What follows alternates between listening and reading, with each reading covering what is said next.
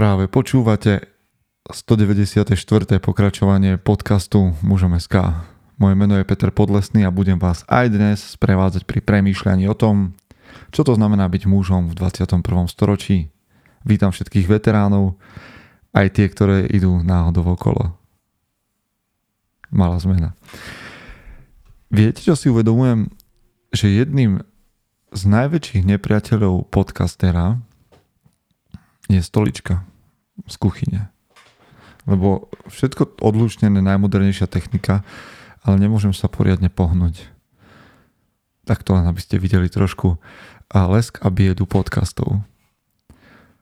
Dnes toho nie je tak nejak veľa, znova raz, ale na čo chcem celkom iste upriamiť vašu pozornosť je jeden fakt. Viete, za 6 rokov existencie mužom sme to skúšali všelijako.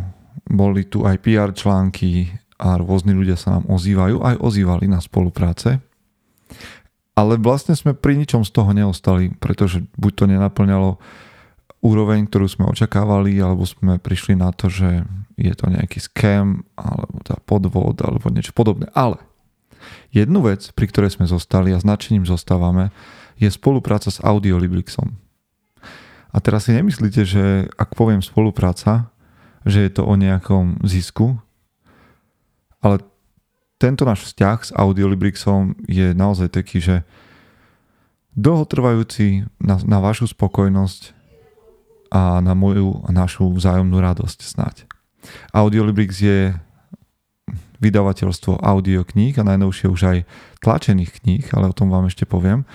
Ale dnes teda budeme čítať z knihy, ktorú vydali práve oni a ktorá nám chýbala do trilógie kníh. A to vysvetlím. Ale aby som dokončil, ako tá spolupráca funguje, ak ste tu prvýkrát, tak stačí, keď pôjdete, ak chcete audioknihu, lebo o audioknihách sme tu už veľakrát hovorili, ak chcete audioknihu, tak idete na audiolibrix.sk lomeno muzom.sk cez prehliadač webový, cez aplikáciu to nefunguje, ale cez webový prehliadač audiolibrix.sk lomeno muzom.sk a máte automaticky 20% zľavu na všetky audioknihy, ktoré tam sú. OK? Takže to je jedna z vecí, ako sa dostať k audioknihám, k dobrým audioknihám. Sú ich tam tisícky. A rôzne súťaže. Okrem toho Audiolibrix robia svoj podcast kde som mal tu čest byť hosťom a dokonca na ich webe nájdete zoznam ďalších podcastov, čiže doprajú aj iným a, a dajú im nejaký, nejaké uznanie, čo je super. Takže toľko k audioknihám. No a Audiolibrix prišiel najnovšie aj s takou iniciatívou, že vydávajú aj tlačené knihy. A takto sa môžete pozrieť na nakladateľství.audiolibrix.cz tam sú nejaké ďalšie tlačené knihy. No a jednou z nich je kniha Kličem je klit, ktorá je vlastne takou treťou do trilógie alebo treťou do pokračovania kníh od Ryana Holidaya. Dve knihy sme od neho už čítali. Jedna bola Prekážka no, Ego je váš nepriateľ, ďalšia bola Prekážka je cesta a toto je pomyselná tretia kniha, respektíve tretia kniha do pomyselnej trilógie o stoicizme v praxi. Čiže klíčem je klit o tom dnes. A inak bežte na Audiolibrix a ešte si môžete urobiť pred Vianocami radosť. Možno dámy, môžete spraviť radosť svojmu mužovi tak, že mu založíte účet na Audiolibrixe, nakúpite nejaké knihy ako darček, dokonca so zľavou a chcete vedieť, ktoré audioknihy, tak mi napíšte alebo sa pozrite, o ktorých audioknihách sme už v podcaste hovorili. Zatiaľ toľko, poďme do zvučky. Chce to znát svoji cenu a jít houževnatě za svým. Ale musíš umět snášet rány. A ne si stěžovat, že nejsi tam, kde jsi chtěl a ukazovat na toho nebo na toho, že to zaviděli. Pôjdeš do boja som. Ak dokážeš sniť, nedať však sním vlád. Práci, taše činy v životě se odrazí ve věčnosti. Kde je vôľa, tam je cesta. Istý druh krásy. Zaslužte si své štíty! Dnes si budeme teda čítať z knihy Klíčem je klid, budeme čítať česky a budeme čítať aha, od autora, ktorým je Ryan Holiday. Ryan Holiday vlastne sa už radí medzi takých mysliteľov svetových a najnovšie napísal knihu Každodenní stoik. Ja ju mám zatiaľ v angličtine, The Daily Stoic, ale verím tomu, že príde aj na preklad tejto knihy a možno aj od Audiolibrixu, kto vie. A je to taký praktický stoicizmus, ale nie len, ak neholdujete stoicizmu, je to kniha, ktorá vás celkom iste primeje premýšľať a to je na knihách to dobré a to dôležité. Aby som veľa neobkecával, aj tak vám do toho budem skákať, tak si poďme čítať a uvidíme, čo nám dnešné spoločné premýšľanie prinesie. A časť knihy, z ktorej budem čítať, sa volá Nevystavujte sa nadmierným podnetom. Hojnosť informácií vede k nedostatku pozornosti. Herbert Simon. Napoleon na dopisy odpovídal se spoždením a zakládal si na tom. Jeho tajemník měl pokyn počkat tři týdny, ne, než korespondenci otevře. Když Napoleon konečne zistil, co v dopise stojí, s oblibou podotýkal, kolik údajne dôležitých problémů se vyřešilo samo, takže již pominula potreba reagovať. Napoleon byl rozhodne svérázny vůdce, ale své povinnosti nešidil a vždy byl v obraze. Pokud šlo o jeho vládu a vojáky. Aby však mohl být aktivní a vnímat, co je opravdu důležité, musel si vybírat, které lidi a jaké informace si k sobě pustí. Vydal také příkaz, aby ho poslové nebudili kvůli dobrým správám. Naproti tomu špatné správy tedy rozbíhající se krize či naléhavé udalosti, které ohrožovali jeho tažení, chtěl znát neprodleně. Okamžite mne, zbu- mne zburcujte, poručil, protože si nemôžu dovoliť strácať čas. V obou prípadech ide o brilantní prístup človeka, ktorý je neustále v jednom kole. Valí sa toho na nás príliš. Zaujímavé, nie? že sme sa vlastne za a, tých pár sto rokov neposunuli veľmi. Aj dnes čelíme tomu istému, čomu čelil Napoleon. Ale možno na tretiu, alebo na piatu, alebo na desiatu. Ten príklad, ten teda pretlak informácií, ktorý dnes máme, je o mnoho väčší. Alebo jednoduchší prístup. Napoleonovi predsa len, ak aj chodili listy, tak mu nemu, ak by Napoleonovi mohli chodiť listy alebo maily, tak by ich mal veľmi ľahko nad hlavu. Ako to máte vy dnes? Notifikácie, e-maily, SMS správy, Messenger, uh, iStories, televízne správy, noviny, čokoľvek ako medzi tým filtrujete? Ktoré informácie potrebujete? Ktoré odmietate? Odpovedáte hneď na každú správu? Odpovedáte hneď na každý telefonát? Musíte všetko, čo vám zvoní, dvihnúť? Ja sa snažím tak povediať trocha odresať. A potom samozrejme vyzerám ako odľud občasne, keď niekomu nedvihnem alebo nezavolám späť. Ale snažím sa filtrovať, čo v ktorej chvíli budem robiť. Viete, niekedy mám pocit, že mi niekto, teda niekomu neodpovedám na hovor a on potom mi to vyčíta, že a čo keby som zomrel? No ak by si zomieral práve v tej chvíli, tak 200 km, 50 km, ani 5 km vzdialenosťou s tým nemôžem spraviť nič. A možno to znie cynicky, ale, ale samozrejme sa bavíme o fiktívnej veci. Väčšinou príde na to, že ten človek nezomieral a že chcel vedieť len a, niečo, čo si môže vygoogliť. Ale ako, akým spôsobom vy veci? Lebo mám pocit, že sme to prestali robiť, že sme to vzdali. A že to nechávame jednoducho sa valiť na nás a tvárime sa, že všetko je rovnako dôležité. Nie je všetko rovnako dôležité.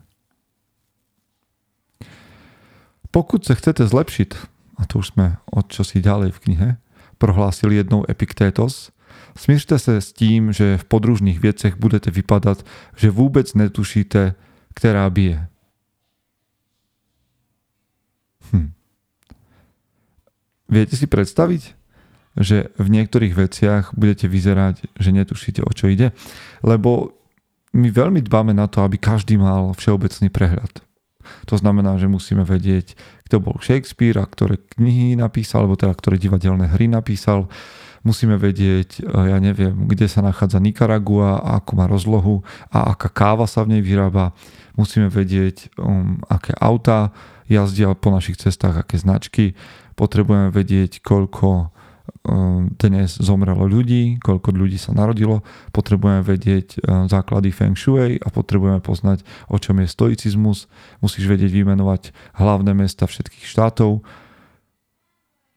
Na čo?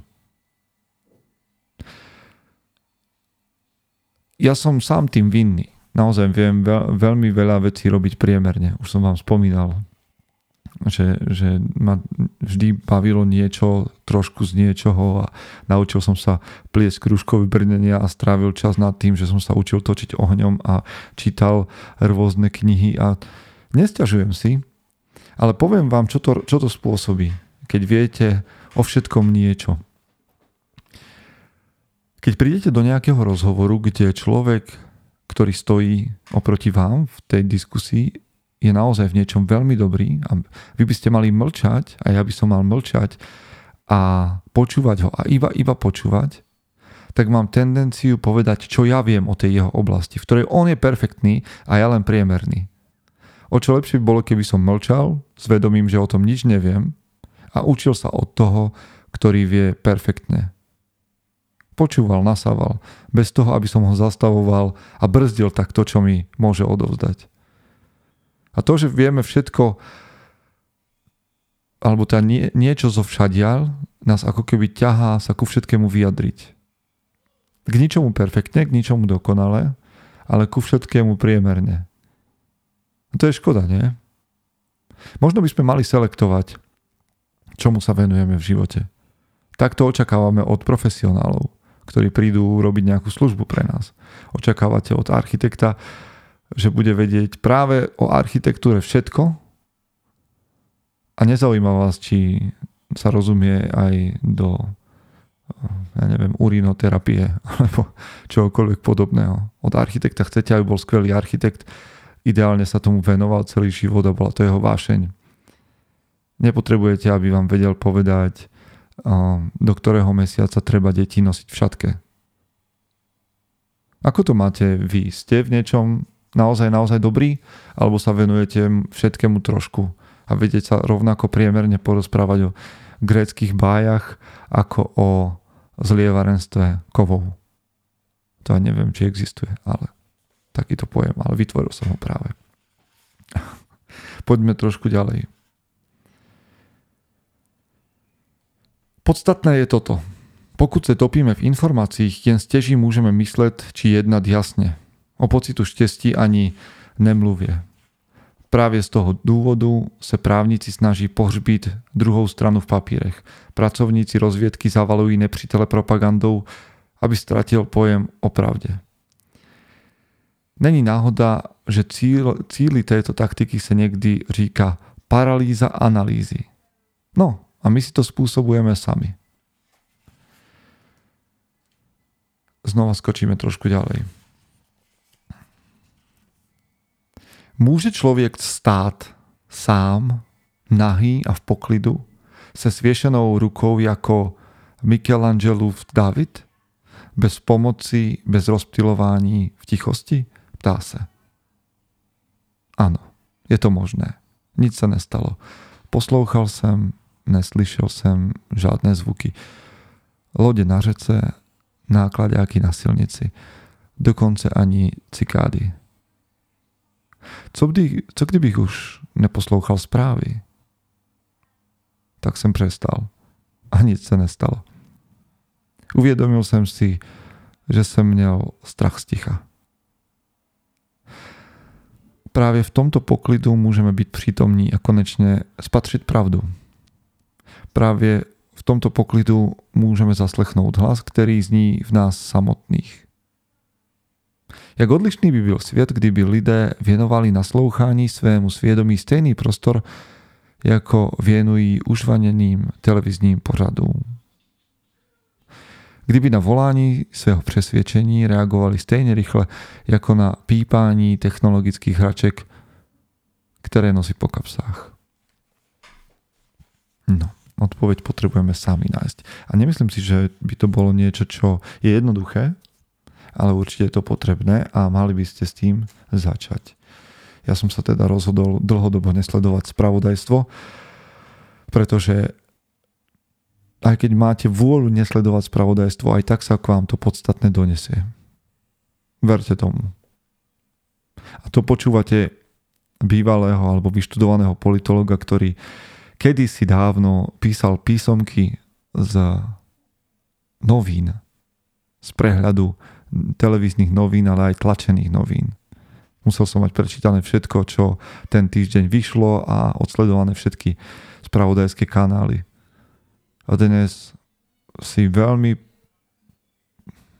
dobre žijem aj bez toho, aby som mal príval informácií a veľmi si vyberám, čo zaberie moju myseľ, lebo to automaticky znamená, že mi to zaberie kapacitu a miesto na veci, ktoré považujem za naozaj dôležité.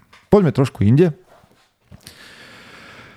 A budeme si čítať o opatrne s tužbami. Kapitola opatrne s tužbami. Každý človek má vášeň, ktorá ho užírá v hloubi duše. Stejne ako každé ovoce má červa. Alexander Dumas. O moci, sexu a pozornosti Môžeme alespoň říci, že sú príjemné. Neobvyklejší formou touhy je ale závist. Chuť získať to, co mají ostatní, a to jen proto, že to mají. Spisovatel Josef Epstein to formuloval geniálne. Ze sedmi hlavních hříchů je závist jediná, která člověku nepřináší radost – Nejakých 2400 let pred ním napsal Demokritos. Závistivec si pôsobí žal a je tak sám sobě nepřítelem. Nikto, kým zmítají závist či žárlivosť, nemá možnosť mysleť jasne či žiť klidu. Jak by také mohol? Je to nekonečná smyčka utrpení. Závidíme jednomu a ten zase závidí druhému. Továrnik továrny delník zoufale toužiť byť milionářem, ale ten na oplátku závidí delníkovi, že po 8-hodinovej smene môže s čistou hlavou domů. Tomu som inak nerozumel. A vôbec, keď sa stretnem s mužmi, ktorí podnikajú, a aj s tými, ktorí nepodnikajú a nariekajú nad tým, čo robia, namiesto toho, aby sa tešili z toho, čo robia. Ja viem, že každá vec nesie svoje ťažkosti, ja to nesiem tiež. Ale prečo by som mal nariekať nad tým, že sa niekto iný má lepšie? To je znova niečo, čo ma naučil stoicizmus a čo odmietam dávať v hlave priestor. No predsa mám sa tak a som v tej pozícii, verím, že nie každý je v tej pozícii, ale ja som v tej pozícii, kedy si môžem vyberať, ako bude môj život smerovať. Spravil som už niekoľkokrát takéto otočky smere. Nebolo to jednoduché. Samozrejme, že bola cesta nariekať a ísť ďalej, alebo spraviť otočku radikálnu a začať veci robiť inak. Takže plakať nad tým. A mne príde, mne príde plač podnikateľov, že teda niekto si odrobí osmičku a ide domov. Taký falošný nejaký. Sorry priatelia. Vybrali ste si túto cestu, tak po nej chodte Takisto mi príde falošný plač robotníkov, ktorí závidia podnikateľom, ale nikdy nenabrali odvahu sa podnikateľmi stať. Alebo robiť nie, veci inak. Sorry ako. Sorry ako s tou češtinou asi musí znieť a priateľom v Čechách trošku a uši trhajúco. Myšlení závistivce sa vyznačují také nezrovnalosti plynoucí z nepochopení toho, že člověk nemůže mít vše. Neuspokojilo by nás mít jen to, co má ten, koho mu závidíme. Ne. Chceme si ponechat vše, co máme teď a přidat to, co má on, když se to třeba vylučuje. Navíc by nás často potešilo, kdyby přišel o to, co má.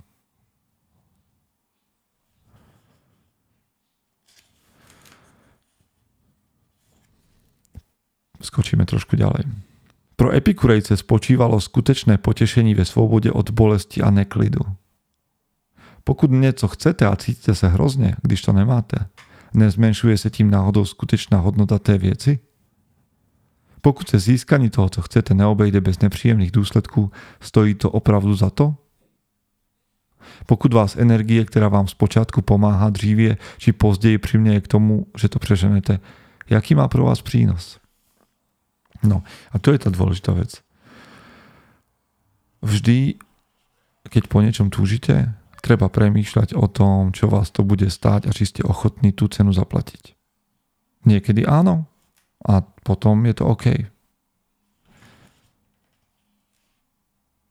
Ale ak nie ste ochotní zariskovať a naozaj premýšľajte nad tým, čo vás to môže stať, tak do toho nechoďte. My nutkání a odolať mu sednout si nad nej a proskoumat je, nechat je vyprchat jako nepříjemný zápach, právě tak si rozvíjíme duchovní sílu. Právě tak se stáváme tím, čím v tomto světě chceme být. Jen ti z nás, kteří si vyhradí čas na to, aby zkoumali, spochybňovali a extrapolovali důsledky svých tužeb, mají příležitost překonat je a zamezit tomu, aby museli svým, svých činů litovat. A pozor, to nie je o tom, že sa treba zbaviť každej túžby. Vôbec nie. To je o tom, že nad každou túžbou, ktorú máte, premyšľajte. A zvážte, či do toho chcete naozaj ísť. Ak áno, tak do toho chodte bez toho, aby ste premyšľali neskôr celý život nad tým, prečo ste to nespravili, alebo aby ste celý život niekomu závideli. Moja vlastná skúsenosť. A spokojný možno sa tá spokojnosť dostane aj k vám. Iná vec. Sféra tela. Takáto kapitola, o ktorej Ryan Holiday hovorí o Winstonovi Churchillovi. Winston Churchill toho za svůj život stiel hodne. Poprvé zakusil válku v 21 letech a nedlouho poté oni napsal svůj první bestseller – před svými 26 narozeninami byl zvolen poslancem a veřejn, ve, veřejné funkce následně zastával 6,5 desetiletí. Napsal nějakých 10 milionů slov a přes 40 knih namaloval více než 500 obrazů a svů, za svůj život přednesl zhruba 2300 projevů. To mi povedzte, že toto môže niekto za život stihnúť. Keď my máme o mnoho viac prostriedkov a nástrojov k dispozícii. No ale asi to nemôže stihnúť každý. Doba si žádá činy, napsal Churchill své matce ako mladý muž. On ešte stihol písať aj listy matke, prosím pekne. My nestíhame písať ani SMS-ky matkám. A tak se pričiniť musíme i my. Je dosť dobře možné, že Winston Churchill byl nejčinorodejším člověkem v celé historii. Jeho život byl tak dlouhý, že obsáhl poslední útok kavalerie v britském impériu, který zažil jako mladý válečný korespondent v roce 1898, ale také jadernou éru a éru kosmického výzkumu, jimž pomáhal na svět. Wow. Je to slučitelné s klidem? Můžeme o člověku, který byl tak aktivní, soustavně vyvíjel herkulovské úsilí a neuhýbal před žádnými sváry a tlaky říci, že dosáhl klidu či vnitřního míru? Je to k nevíře, ale ano. Jeden z nejlepších Churchillových biografů, Paul Johnson, napsal to, jak se mu dařilo udržovat v rovnováze vlastní práci a tvořivý síly obnovující odpočinek, bude zaujímavé, zajímavé pro každého člověka ve vysoké pozici tu budem trošku politický. Myslím si, že by to malo zaujímať každého človeka vo vysokej politickej pozícii, ale žiaľ nie. A pretože si politici dneška nevšímajú takýchto štátnikov minulosti, tak sú unavení aj pri tom mále, čo oproti týmto štátnikom, ako bol Roosevelt, Churchill a ďalší, robia v skutočnosti veľmi málo. A tým ja nechcem Churchilla alebo Roosevelta nejak glorifikovať, ale je rozdiel medzi štátnikmi minulosti a politikmi prítomnosti. Dobre, toľko k tomu. Churchill si svou energií šetřil tak dobře, že nikdy neutekl před žádným úkolem a necouvol před žádnou výzvou. Jednal tak, aby navzdory veškeré práci a činorodosti nikdy nevyhořel a nestratil jiskru radosti, díky níž stojí za to žít. Johnson řekl, že vedle důležitosti tvrdé práce lze z Churchillova pozoruhodného života odvodit další čtyři cenné lekce. Za prvé, mířte vysoko. Aj ja o tom na mužom SK hovorím ako o, o niečom, že muž potrebuje víziu, ktorá ho presahuje. Mířte vysoko. Za druhé, nikdy nedopuste, aby vás strážili chyby či kritika. Spomente si na Rooseveltov úsek z reči, muž v aréne, kde hovorí, že nie je dôležitý kritik, ale ten, ktorý každý deň vstáva, teda pada a vstáva do prachu. Hej, nikdy nedopustte, aby vás strážili chyby či kritika. Za, tre, za třetí, neplýtvejte energii na nevraživosť, faleš či vnitřní rozbroje. Hej. To znamená, snažte sa, aby vo vašom živote nedominovala dráma. Ja dokonca to robím až tak, že sa vyhýbam aj dramatickým filmom, lebo viem, že mi zožierajú životnú energiu a jednoducho nemám pocit, že to by bolo dobre investovaný čas.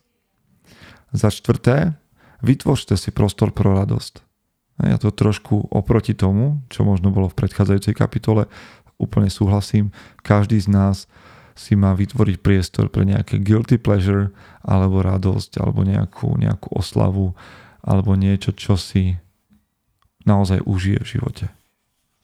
Tento štvrtý bod musí byť spolu s tými troma ďalšími v rovnováhe. OK, skočme trošku ešte ďalej, aby ste z tejto knihy mali ešte väčší o, prehľad. A posledné dve časti, ktoré som vybral, jedna sa volá Navyknete si na rutinu. Když člověk vloží třeba jen drobet úsilí do nasledování rituálu a standardu spořádanosti, dostane zpět dvojnásobiek. Dvojnásobek. Suncu. Fred Rogers se každé ráno s železnou pravidelností budil v 5 hodin, načež strávil hodinu v tichých úvahách a modlitbách. Poté mířil do Pittsburghského atletického klubu, kde si dával několik kolček v bazénu. Cestou do bazénu se vážil, Nesmierne si zakladal na tom, aby si udržal svých 65 kg. Po skoku do vody si notoval jubilate deo. Když bazén opouštěl, podle jedného kamaráda si připadal, jako by byl každý den znova pokřtěn, svěží a dokonale připravený na další den práce. Se vstupem do televizního studia začínala další současť rituálu, která byla zvětšněná v neměnné podobě v průběhu stovek epizod rok po roku. Začína snělka pořadu, zableskne žluté světlo, kamera přejíždí na přední dvere, pan dveře, pan Rogers vchází a z písní na rtech schází po schodech. Sundává si svrchník, pečlivě jej věší do skříně, obléká a zapíná si svůj typický svetr, který mu upletla maminka. Sundává si boty, nazouvá si pohodlné bačkory. Teprve teď začíná mluvit k těm, mluvit k těm, který má na světě nejraději, k dětem se své čtvrti. Viete, a niečo také môže ľuďom pri, po, prípadať veľmi ubíjajúce, veľmi nudné, veľmi strohé, ale viete mať, mať možno, že rovnaké jedlo pri, ne, v nejakých intervaloch, mať rovnakú váhu, mať rovnaký začiatok dňa, mať rovnaký koniec. A v môjom prípade je to niečo oslobodzujúce. A ak vás prekvapuje, že je to oslobodzujúce, tak vám znova zopakujem, že disciplína je sloboda a že disciplína je oslobodzujúca, pretože disciplína vytvára priestor. Chaos vytvára disharmóniu, chaos vytvára neporiadok, chaos je možno kreatívny a nechcem, nechcem povedať, že chaos je zlý, chaos je len iná, iná realita, iná, iná sila povedzme, alebo iný stav ale a, a chaos môže byť naozaj o tom otvorení a o nejakej vášni a podobne. A chaos má mať svoj vy, vyarendovaný priestor, povedzme. Ale chaos nevytvára slobodu. Disciplína, poriadok vytvára slobodu, pretože zrazu máte viac priestoru na to, po čom naozaj túžite. Když rutin, rutinní činnosti provádíme dostatečne dlouho a dostatečne úprimne, prerostou v nieco více, v rituál, stanou se posvátnými. Máte vy svoje posvetné rituály, máte niečo, čo je vaša rutina, čo vám vytvára kotvu v tom ktorom dni, ktorá vám vytvára priestor na, na to, aby ste mohli tvoriť. Hm? Za mňa je to niečo, čo mi v posledných rokoch naozaj zmenilo život. A preto to odporúčam. Disciplínu a rutiny odporúčam všetkým bez rozdielu, ktorú za mnou, ktorí za mnou prídu a povedia, neviem kam ďalej v živote. Neviem, čo, čo robiť. Eisenhower definoval svobodu ako príležitosť k disciplíne. Svoboda a moc disciplínu dokonce vyžadujú. Bez ní totiž nastupuje chaos a samolibosť. Disciplína je tedy spôsob, jak si udržať svobodu. Týmto spôsobom sa také dostávame do správneho rozpoložení, abychom mohli pracovať.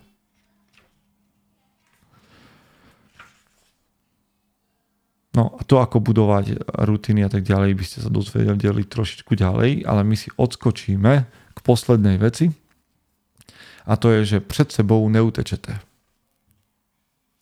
Já bídný, kam před hněvem bez konce i nekonečným prchu prchnu zoufalstvím? Kam hnu se, Peklo jest, sem peklem sám. John Milton. Po zdrcujúcim sklamaní z toho, že jeho výtečný román Zeptej se prachu propadol, potreboval John Fante uniknúť. Tuze rád by nastartoval auto a ujel z mesta a státu, kde mu puklo srdce, ale nešlo to. Na to, aby si mohol dovoliť dát valé Hollywoodu, byl Fante střídavě trochu moc chudý a trochu moc úspěšný ako scenárista. A, nadlo, a nedlouho poté byl trochu moc ženatý a musel živiť trochu moc hladových krků. V průběhu let našel spôsob, jak utlumit bolest. Dlouhé hodiny hrál pinball. Jeho závislosť byla tak extrémní, že i William Sarojan zvětšnil ve hře čas tvého života. Dlouhé hodiny pil v hollywoodských barech, kde mu společnosť dělal Fitzgerald a Faulkner. Dlouhé hodiny hrál golf, takže jeho nekonečne trpielivá manželka Joyce byla v podstate golfovou vdovou. Fante nehledal regenerácii ani voľný čas. Snažil sa uniknúť ze skutečného života.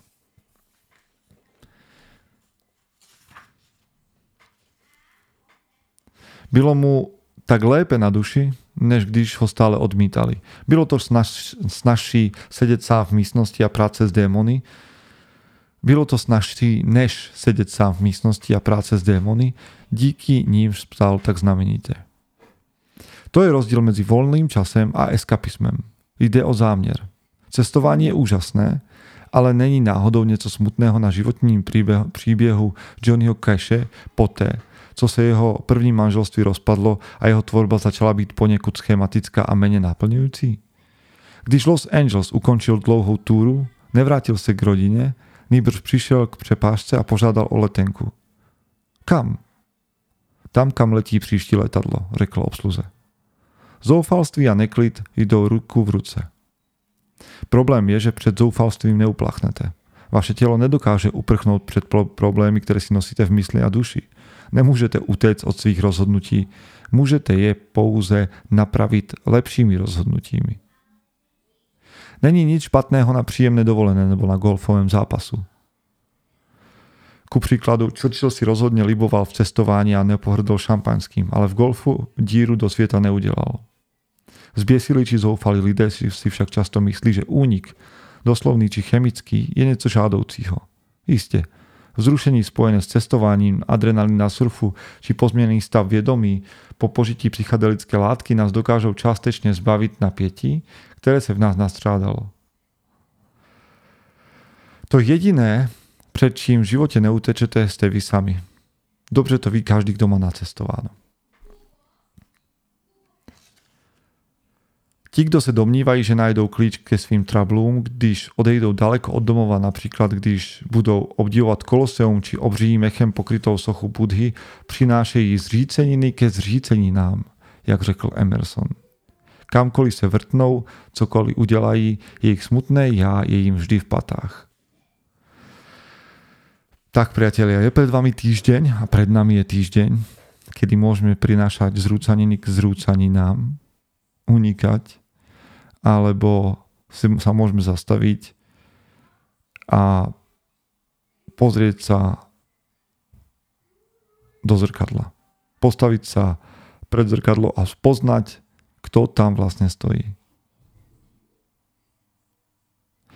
Skôr ako sa rozhodnete niekam ísť, tak si vybudujte pevné základy, aby ste sa vedeli vždy vrátiť. Vrátiť, už mi tá čeština prebieha.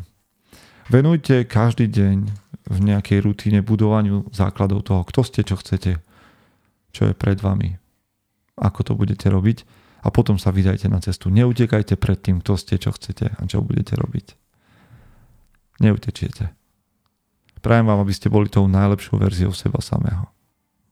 Chce to znát svoji cenu a jít houževnatě za svým. Ale musíš umět snášet rány. A ne si stěžovat, že nejsi tam, kde jsi chtěl a ukazovat na toho nebo na toho, že to zaviděli. Pôjdeš do boja som. Ak dokážeš sniť, nedať však sní vlád.